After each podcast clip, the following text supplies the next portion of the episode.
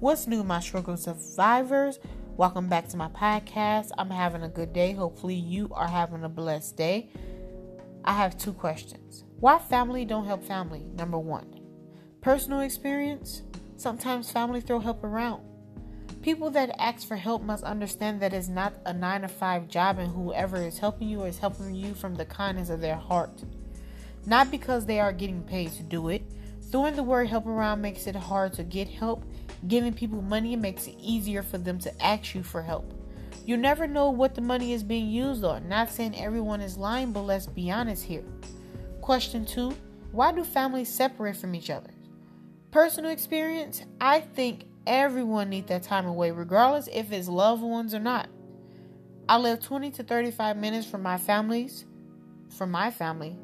That don't mean I don't love them. It's simple. To see family at a, family gathering or visiting them.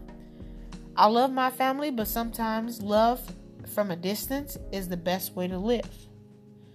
This is a struggle. This struggle is a blessing. This struggle we will survive, and this struggle we will get through. Thank you and have a good day.